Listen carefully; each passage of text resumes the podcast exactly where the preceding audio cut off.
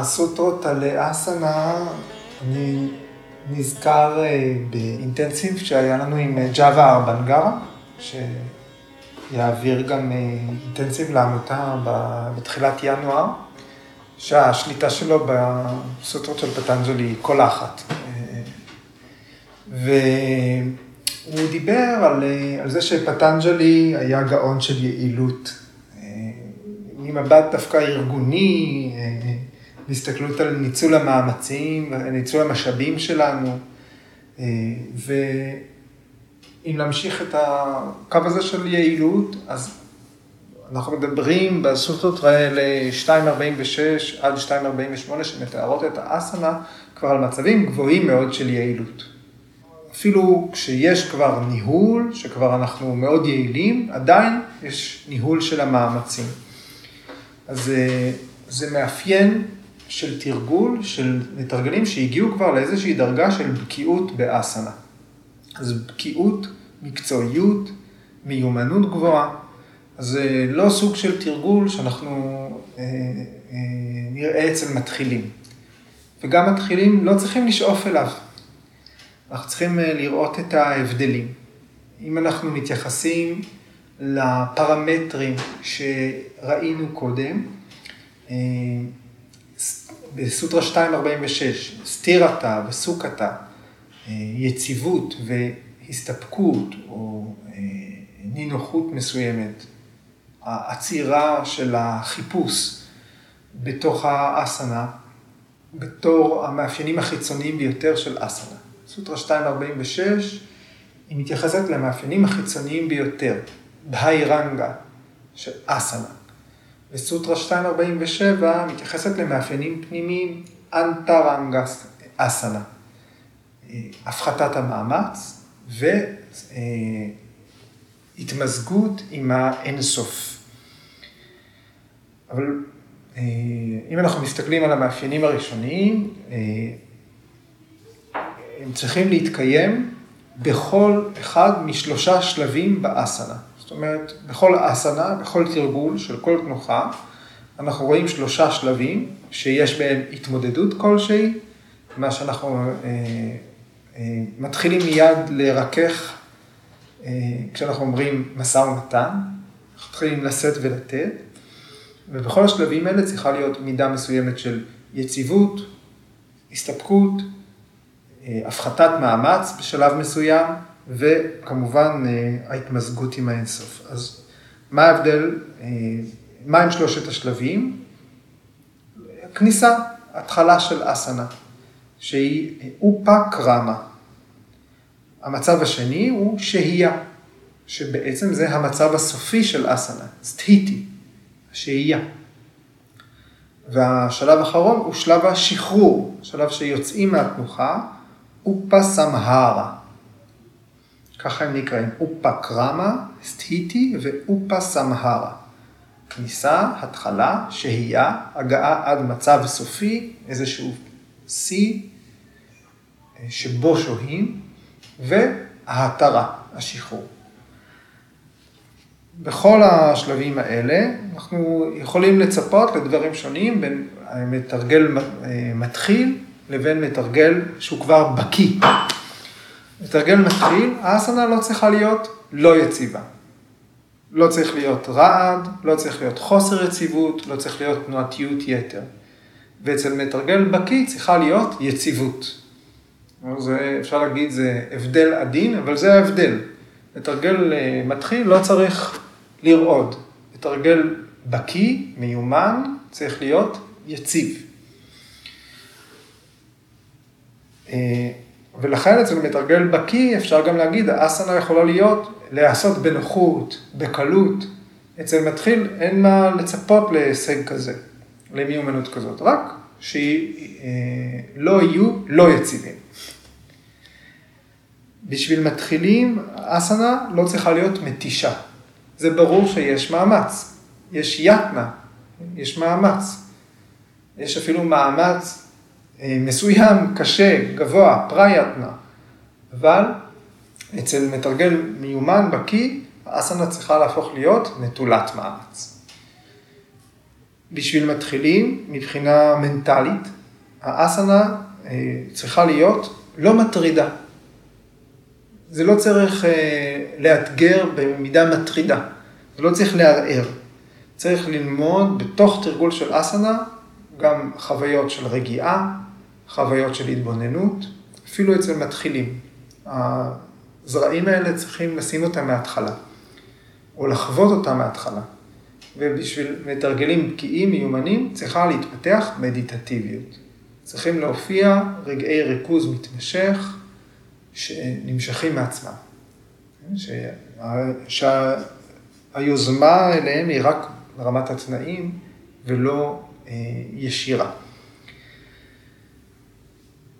אצל מתחילים, וזה יהיה הנושא של הסוטרה שניגע בה היום, שתיים ארבעים ושמונה, אסנה צריכה ללמד אותנו, כשאנחנו מתחילים, להתמודד עם פגיעות, עם הפגיעות שלנו, עם הרגישות שלנו לקוטביות של המיינד, ליחסים של, ליחס שלנו אל הצלחה וכישלון, הישג והפסד, חום וקור, עונג סבל וכו'. ואצל מתחיל, ואצל מתרגלים בקיאים, צריכים לשחרר את עצמם באמצעות אסנה מהקוטביות. זה ההשפעה של האסנה, אבל לא בשביל מתחילים. כשמתחילים זה מספיק לפתח חוסן באמצעות תרגול.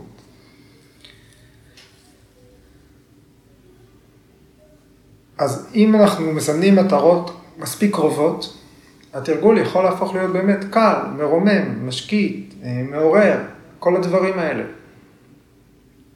מתחילים בדרך כלל רוצים רק לעשות את התנוחות, רוצים לבצע, רוצים אה, לעשות, אין? אבל זה לא מספיק.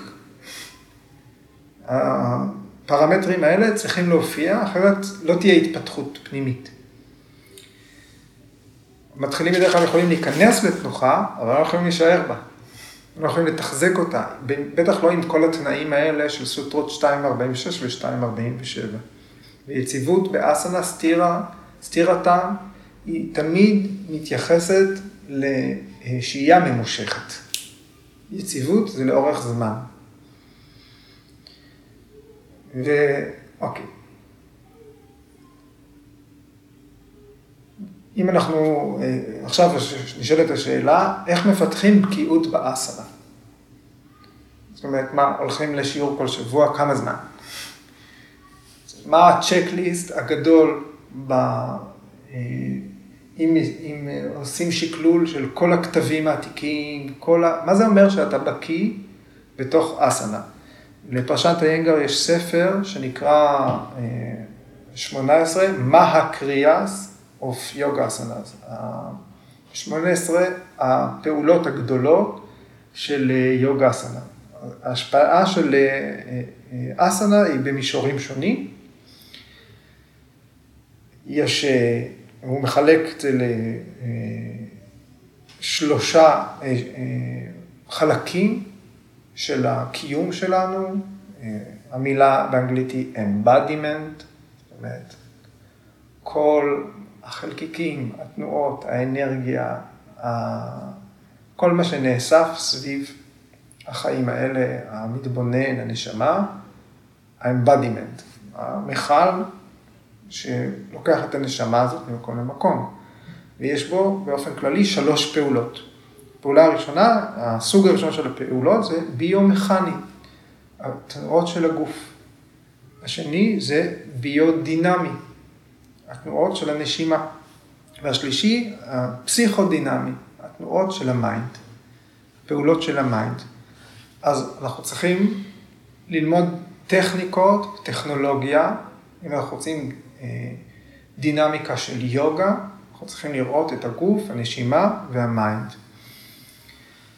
אם יהיה לנו זמן, אני ארחיב לגבי זה בהמשך. אבל אסנות, אסנות תנוחות, הן הופכות להיות תנוחות יוגה, אסנות יוגה, רק שיש בהן, רק כשהן מקבלות השראה מהפעולות האלה, שהן בגדול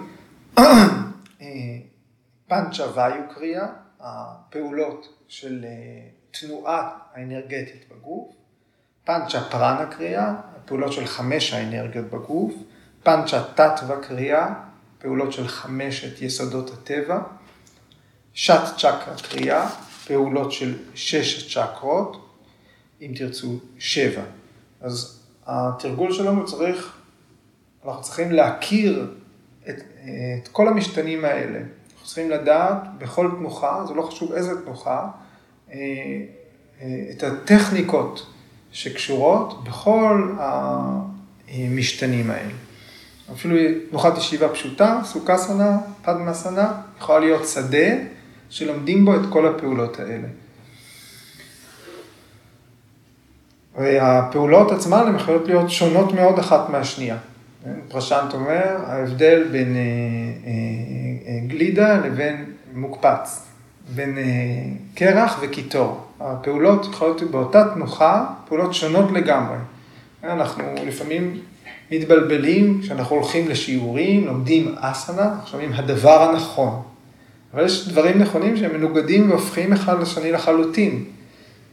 ברגע מסוים אנחנו שומעים משהו הפוך, אנחנו אומרים, או המורה הזה לא יודע, המורה הזאת לא יודעת, או אוי, לא ידעתי כלום, עשיתי תמיד הפוך.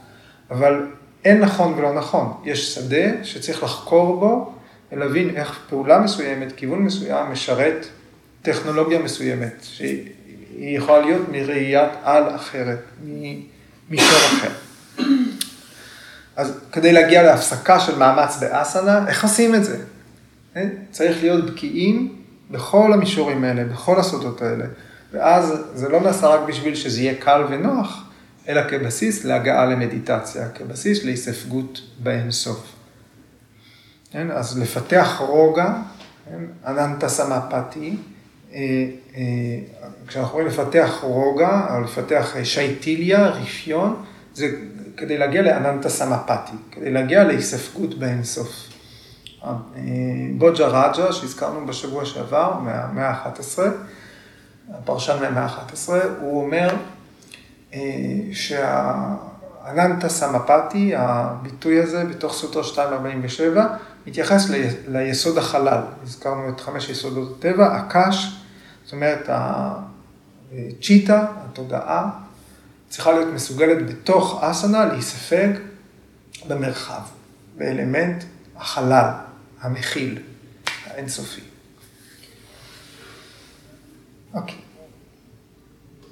גורג'י אומר על הסוטרה הזאת, בנוסף, על מאתיים ארבעים ושבע, שבהתחלה כל המעטפות, הקושות של המתבונן, של הנשמה, פורושה, הן נמצאות במאבק, כי הן רוצות, הן צריכות להתרומם, כדי להגיע למצבים של שוויון, של הרמוניה, של רוגע, של עושר.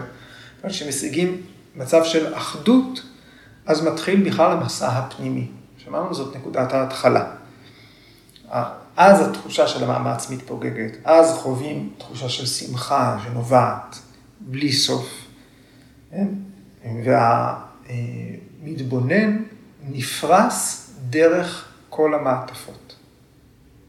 לא מצומצם, כשהמעטפות אינן מתואמות אחת עם השנייה, הנשמה, אם תרצו, המתבונן, העצמי, הגבוה, העד, אני אומר לך אותה, האמיתי, למרות שאמיתי זה מה ששייך לפרקריטי, והפורושה אינה שייכת לפרקריטי, קודם, כל עוד המעטפות של הקיום, של האמבדימנט, לא מתאומות, הפירושה חבויה. אבל ברגע שיש תאום בין המעטפות, השונות שעוטפות אותה, הפירושה נפרסת דרך כל המעטפות האלה. גורג'י כותב, זה כאילו המתבונן עצמו מתרגל את האסנות. כאילו המתבונן עצמו שולט בגוף. הוא ממיר את הסוכנים שלו, אינטליגנציה, מיינד, אגו, לקבל את הצורה של הגוף בתור העצמי. הוא בוקע. זאת אבולוציה של המתבונן.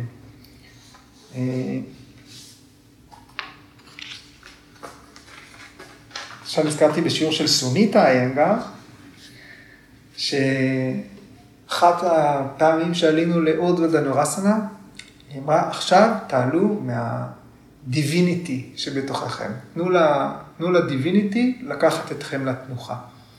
אז היא גם קראה את הספר שקוראים. אוקיי, סוטרה מאתיים ארבעים ושמונה. תתאה דוונדווה אנביגתאה. מעכשיו, תתאה, החל מעכשיו, או אז, דוון דווה, דוון דווה זה שניים שניים, דווה and דווה, דוון דווה.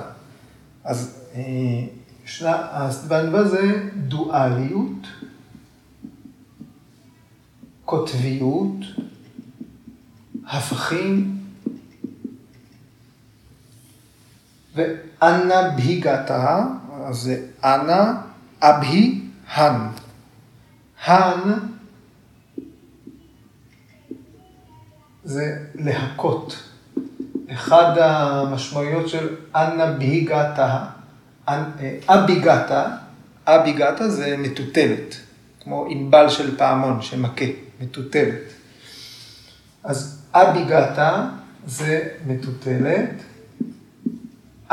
הן זה להקות, ואנה בהיגתה זה הפסקת ההפרעות, הפסקת הטלטול, הפסקת הטלטול,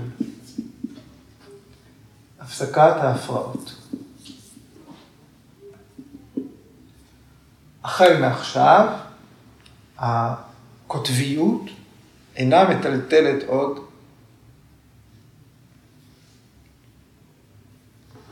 אז הסוטרה הזאת היא ההשפעה של אסנה. ההשפעה של אסנה היא שנגמרת הקוטביות, הקוטביות מסתיימת, או ההבדלים האלה בין הגוף, המים, המים והנשמה, מה שאמרתי קודם, המעטפות השונות, ההבדלים מפסיקים. אף אחד מהזוגות ההופכיים לא יכולים להתקיים עבור סדקה, שהוא אחד עם הגוף, המים והנשמה. כשהגוף, המים והנשמה מאוחדים בתנוחה מושלמת, הסדקה נמצא באושר, ביקרס האנגה.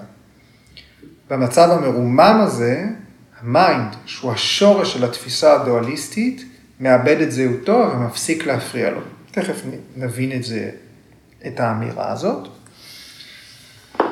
ויאסה הכותב על הסוטרה הזאת מאוד קצר, אומר, על ידי השגת שלמות בתנוחה, הסדקה אינו נשלט עוד בידי קוטביות, כמו קור וחום. זה כל מה שהוא כותב. ואדווין בריאנט, החוקר האמריקאי, הוא אומר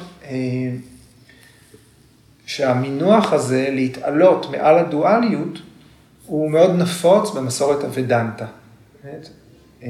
למשל, הבאגבד גיטה, זה בפרק ה-שתים עשרה של באגבד גיטה, בשלוק ה-שמונה עשרה, קרישנה אומר, אני אוהב את מי שמתייחס ליריב ולידיד באותו אופן, מי ששווה נפש בפני טוב ורע, בפני קור וחום, בפני עונג וסבל, וחופשי מהצמדות. אז זה רעיון שגור בוודנטה, חום וקור וכל מה שביניהם, זה ספקטרום, שהוא, זה ספקטרום התחושות של הגוף. הרעיון של חום וקור, קור זה דואליות, אבל זה מייצג את תחושות הגוף כולן. אז הסוטרה הזאת היא בהחלט מדברת על זמן שיש שליטה מלאה באסנה, אחרי שהמאפיינים, הטכניקות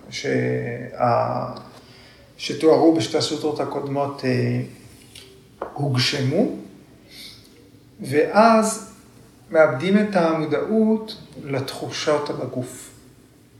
המיינד יכול להתרכז, להיספג, להפוך למיינד מדיטטיבי, בלי שהגוף יפריע לו. אז אנחנו צריכים לראות איך אסנות מובילות אותנו למצב שאנחנו לא כפופים יותר לקוטביות, שזה לא כוחות שמנהלים אותנו.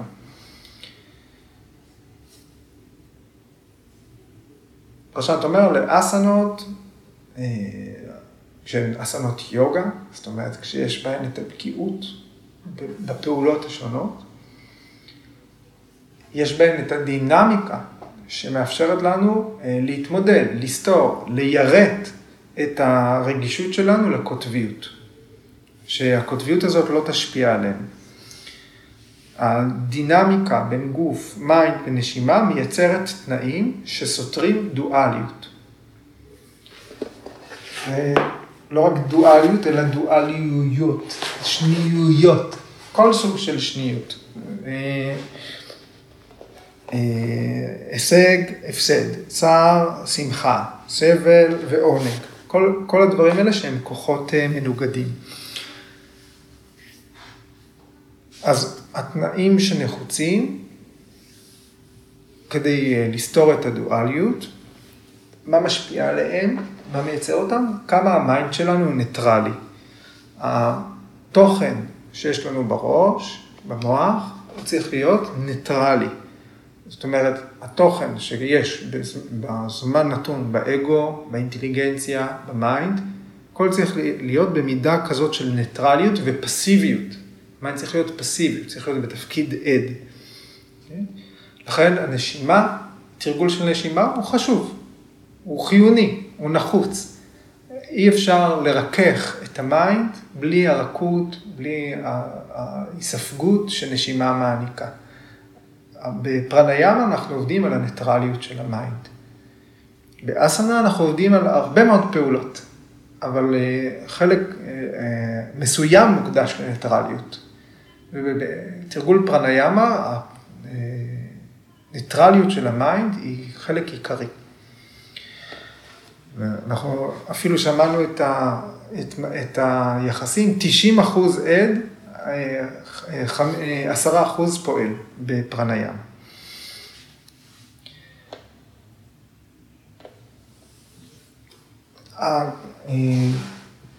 האסנות נותנות לנו כוחות, דינמיקות, שמפתחות גם סובלנות או סבילות, עמידות, יכולת הבלגה, גם ברמה הביוכימית, ברמה הנוירולוגית. כשאנחנו עובדים בפרניאמה, כן, זה נשמע טכני, חיצוני, להעריך את הנשיפה.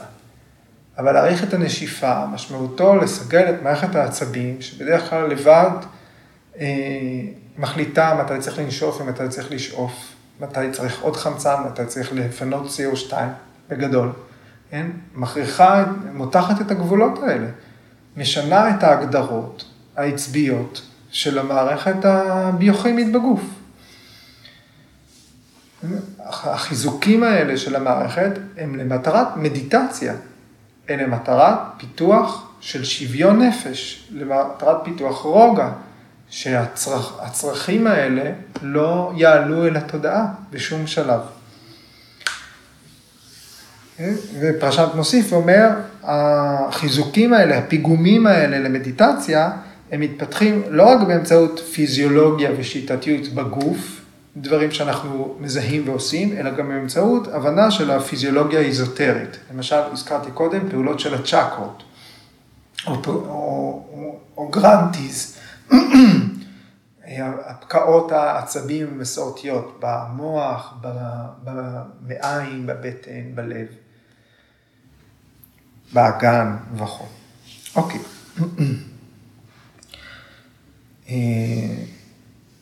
עוד מהחוברת Mobility Instability של גיטה איינגר, והיא אומרת, הסוטרה הזאת כמובן מתייחסת למצב שבו דואליות לא משפיעה עלינו. אנחנו צריכים לייצב את עצמנו, למרות שיש מכשולים ומאמורות בדרך היוגה. כן? אפילו כשאנחנו מתרגלים אסנה, יש הפרעות של האיכויות, הגונות, יש חוסר שוויון, יש תחושות מוזרות בגוף. הרבה פעמים אנחנו שומעים מישהו אומר, זה מרגיש לי מוזר. כן? לא טוב, לא רע, לא כלום, רק מוזר. כן? לא כואב לי, זאת לא תלונה, אני מרגיש מוזר. יש חוסר איזון במיינד. יש טלטלה מנטלית, דווקא תרגול, אנחנו פורשים את הדברים האלה בתרגול, וצריך להגיע למצב בוגר באסנה, באופן כזה ששום דואליות, שום תחושה מוזרה לא תפריע לנו, שזה לא ישפיע עלינו יותר. אז אם אתם, גיטה כותבת, אם אתם חושבים שאתם יציבים באסנה מסוימת, תשתמשו באסנה הזאת כדי לקחת אתכם למצב שבו הדואליות לא תפריע לכם.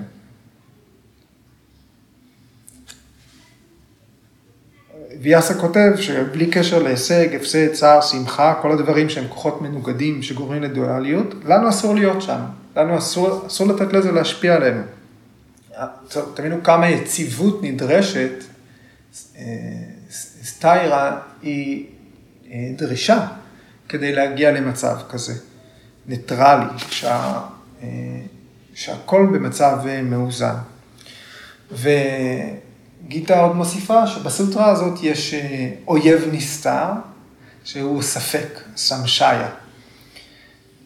שאחרי שמשקיעים את כל המאמצים, עולה ספק.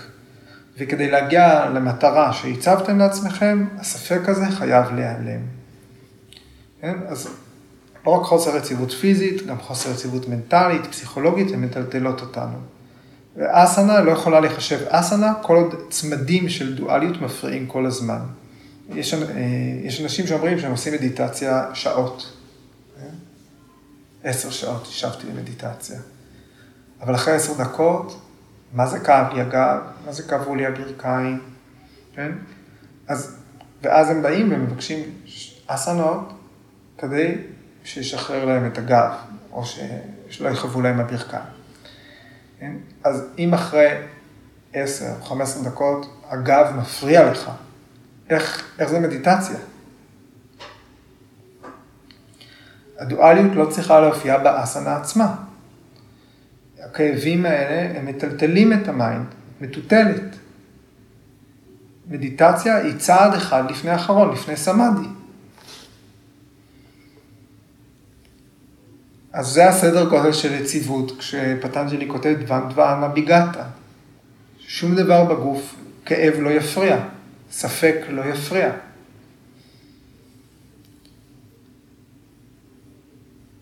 אז כשנמצאים בדיאנה, אי אפשר להתלונן על כאבים. בגלל זה התרגול של אסנה הוא כל כך מלא בפרטים. לא בגלל שהאסנה היא חשובה, אלא בגלל שההשפעה של אסנה היא חשובה.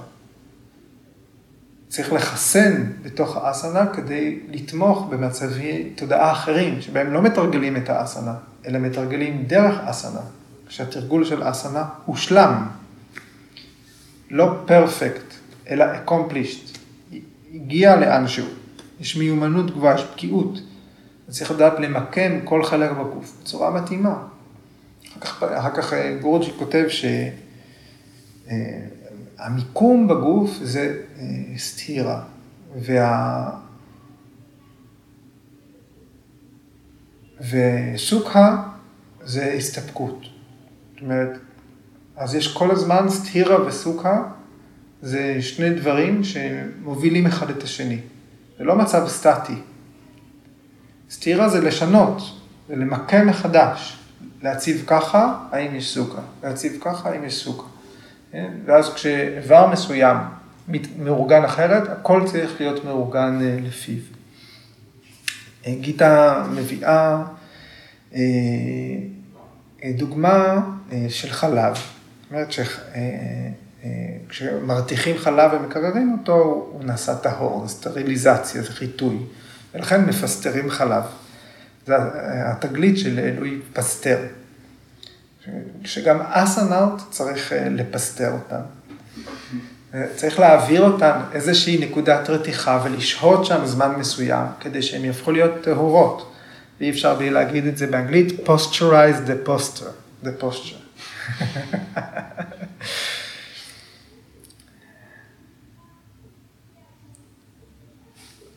אז עכשיו תרגום חופשי שלי את גיטה אינגר, צריך למקם נכון את הגוף באסנה.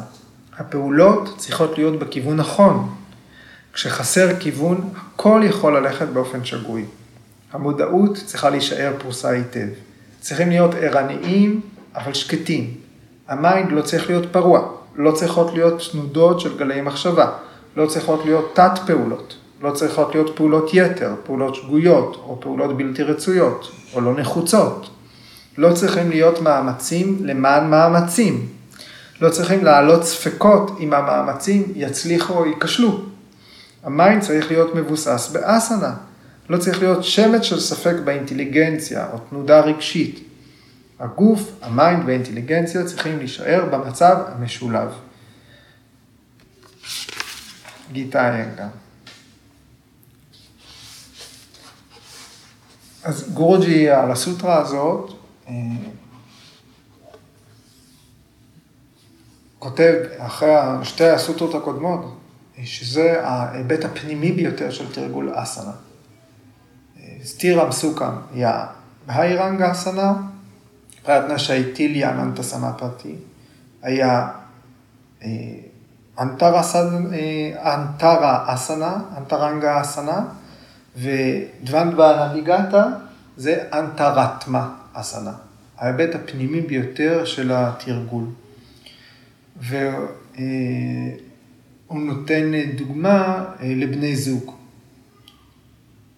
אם אין שני בני הזוג, זה לא זוג. חייבים, בדוגמה שלו, אישה סאטי וגבר פאטי, ויש ביניהם תלות הדדית. בתרגול אסנה, האבולוציה של המתבונן והאינבולוציה של החושים והמיינד חייבים ללכת יחד. האבולוציה של המתבונן והאינבולוציה של החושים והמיינד חייבים ללכת יחד. אז אם הגוף הוא פרקריטי, הוא בדוגמה הזאת סאטי, אישה, והפורושה הוא היא פאטי, הגבר. אם יש משפחה שמחה, מסופקת, סתירה, סוכם, יש הבנה טובה בין בני זוג. וככה הרואה והנראה, פורושה ופרקריטי, חייבים לעבוד באחדות, בתוך איחוד, עם איזושהי הבנה עמוקה, כי צריך את שניהם כדי לחוות את תחושות הגוף, את חוויות החושים, בהוגרתה, וגם כדי לחוות את השחרור, קייבליה.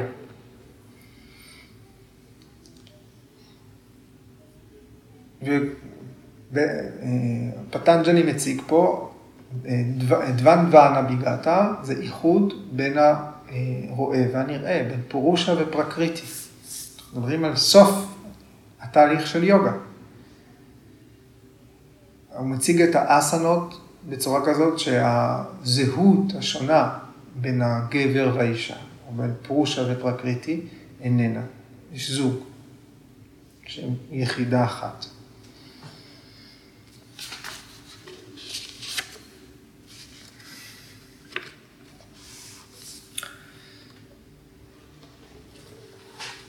בספר היפה Core of the Yoga Sutras, גורג'י שולף עוד שלוש סוטרות ממקומות שונים ביוגה סוטרה,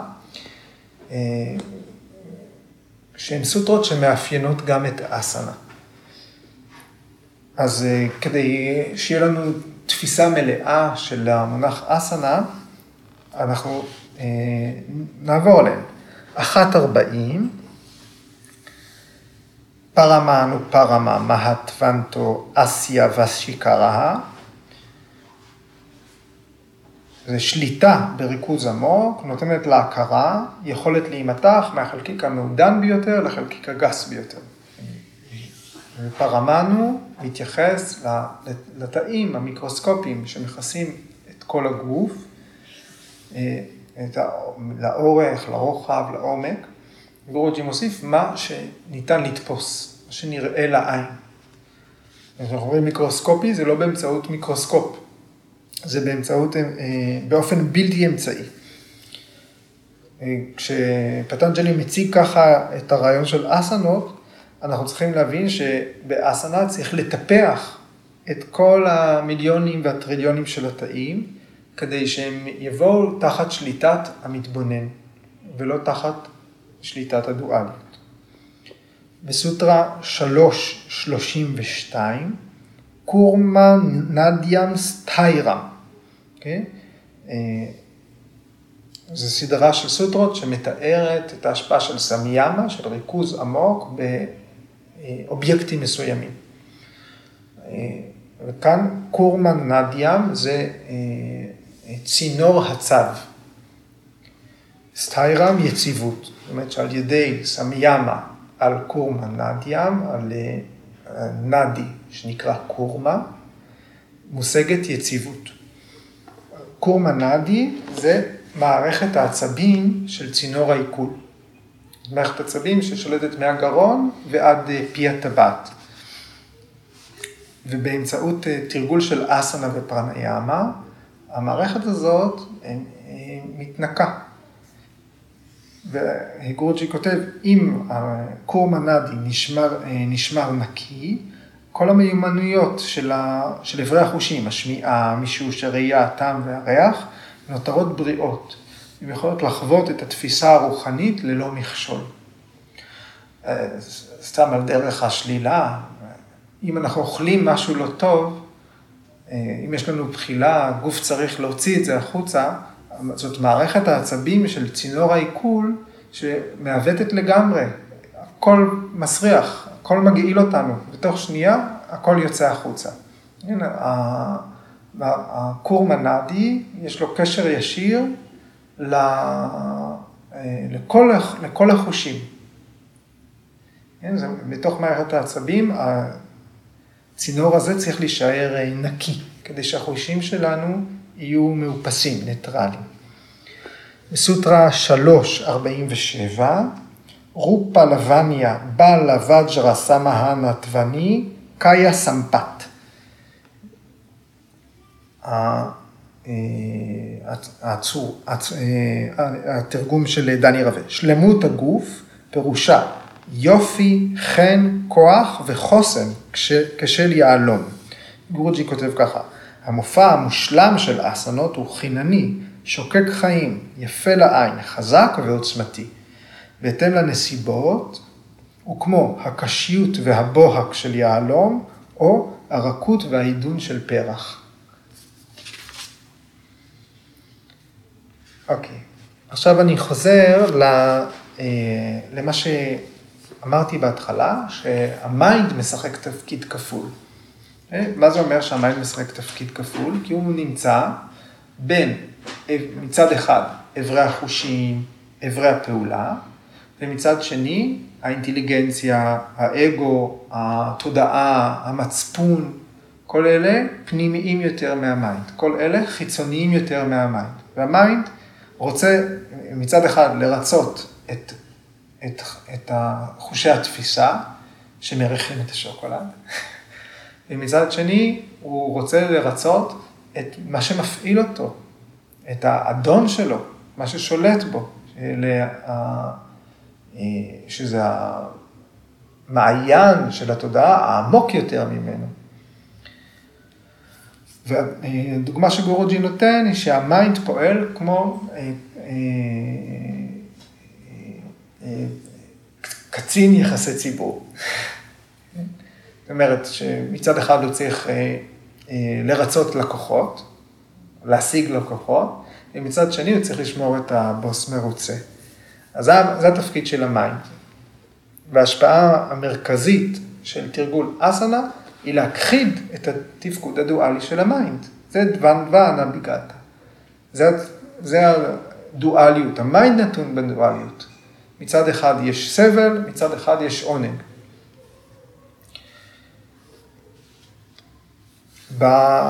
הזכרנו באתה יוגה פרדיפיקה, בפרק הראשון, בפסוק שלושים ושלוש, כתוב ש... יש שמונים וארבעה אלף אסנות. וגורקשה אמר, יש שמונים וארבעה אלף אסנות, ששיבה מצא כמספר המינים, מתוכן שמונים וארבע חשובות מפורטות בהתיוגה פרטיפיקה, ומתוכן ארבע חשובות ביותר, מיד מפרטים אותן. כן? אז אנחנו אומרים, יש אין ספור אסנות, וגורג'י אומר, יש לנו ב, ביקום שלנו, זאת אומרת, אם אנחנו מתייחסים למספר הזנים שיש ביקום, אז כל אחד יש לו את היקום שלו. בתוך היקום שלנו יש אין סוף, מאות על מאות של שרירים, גידים, מפרקים, כן? יש קילומטרים על גבי קילומטרים של דרכי דם ואנרגיה שזורמת בהם. וכדי לשמור על כל אלה במצב של בריאות וחופש, זה לא מספיק לתרגל רק כמה אסנות בודדות. זה צריך להיות הרבה אסנות. בגלל זה היוגים העתיקים מצאו הרבה אסנות. כדי לחסות את כל הזנים והמינים והפינות והנבחים שבתוך הגוף.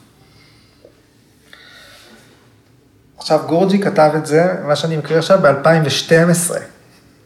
הרפואה המודרנית חוקרת מחלות חדשות שמשפיעות על מיליוני אנשים, ומגלה תרופות להילחם בהן. גם היוגים הכירו מחלות וגילו אסנות שונות כדי להילחם בהן. אני מאמין שעל ידי תרגול מגוון רחב של אסנות בצורה מדויקת, כל חלקיק של הגוף מוזן בדם חדש ואנרגיה. זה מגביר את ההגנה, כדי להילחם אפילו במחלות החדשות. לכל אסנה יש תפקוד מסוים, בו המיינד והאינטליגנציה יכולים להגיע בקלות לאזורים הפחות נגישים של הגוף. כן? אז גורג'י ממשיך להתייחס להשפעה הפיזית, הפיזיולוגית. מלבד כל היתרונות הנפשיים והרוחניים, האסנות מסננות את הדם, מאפשרות לאדם להגיע לאזורים מבודדים של הגוף, לשמור עליהם נקיים ובריאים.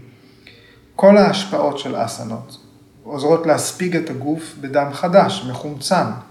יש פעולה מחיה בין השרירים והמיינד. היא יוצרת מקום בגוף עבור המתבונן כדי להתבונן פנימה ולהיכנס אל הגוף ללא מכשול. זאת אומרת, יש קודם כל פעולה של הזרמת חיים, ומאחר ויש פעולה פיזית, יש רעננות, טריות, התודעה יכולה לחדור פנימה.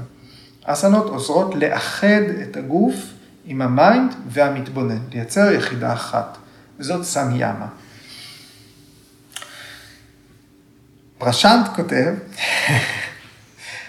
לבסוף, ההיבט החשוב ביותר שיש לציין, הוא שאסנות, על אף שנראות כמשטר הבריאות של היוגה, ושיש לנו גישה טיפולית לבעיות בריאות, יש לראות את האסנות כמובילות למערכת חיזוקים, פיגומים כנגד קוטביות. קוטביות היא המענה הראשית של בני האנוש. גורג'י מציע פה אה, שלושה משולשים, שיוצרים משולש גדול. הוא מלמד אותי את הטריקונסה. אז אנחנו, הוא אומר ככה, אנחנו יכולים להגיד אה, שיחידה אחת, משולש אחד,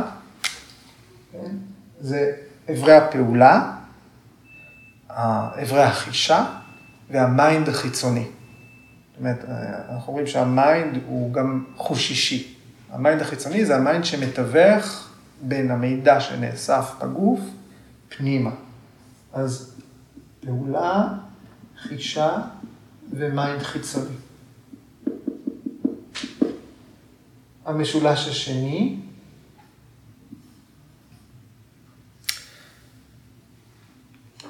המשולש השני הוא אינטליגנציה, אגו ומיינד. נכון? אנחנו מכירים את המשולש הזה, בודהי, אהמקר,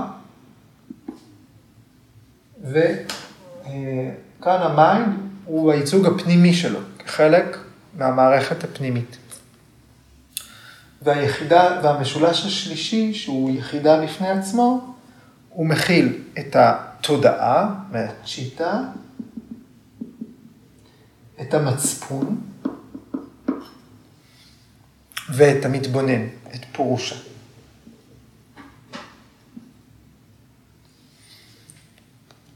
המצפון זה דהרמנדריה. יש בנו ידיעה פנימית יותר מהכל, שאנחנו יכולים להגיד שבמצבים קיצוניים היא מתעוררת, ששם אנחנו פועלים על פי המוסר. המוסר הוא גם חלק פנימי שלנו, המצפון הוא חלק הפנימי שלנו, הוא לא דבר חיצוני, הוא לא רק עניין תרבותי.